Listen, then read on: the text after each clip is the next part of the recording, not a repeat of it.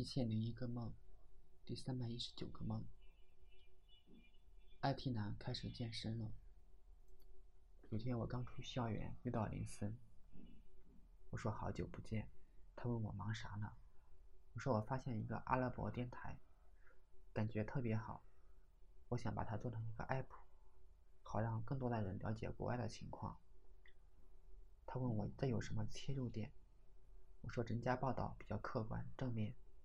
好的坏的都有，这在咱们这儿可是个稀罕物。咱们喜欢报喜不报忧。他说可以尝试一下，我感觉他说的是客气话，其实并不看好。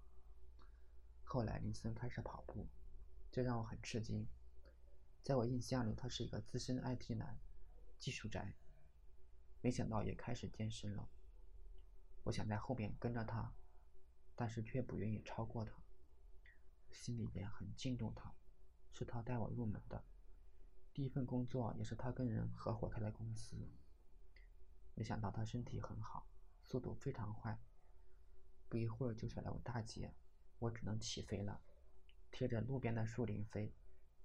这时有个弯道，我不得不穿越公路，一时没有控制好姿态，高度太低，撞到一个人，我连忙回头说对不起。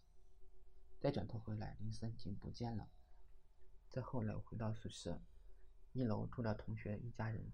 同学的老婆似乎不听同学的话，同学的老妈正在训媳妇，把他轰出了家门。大概意思是，你嫁到我们家就要遵守我们家的规矩，否则别进我家门。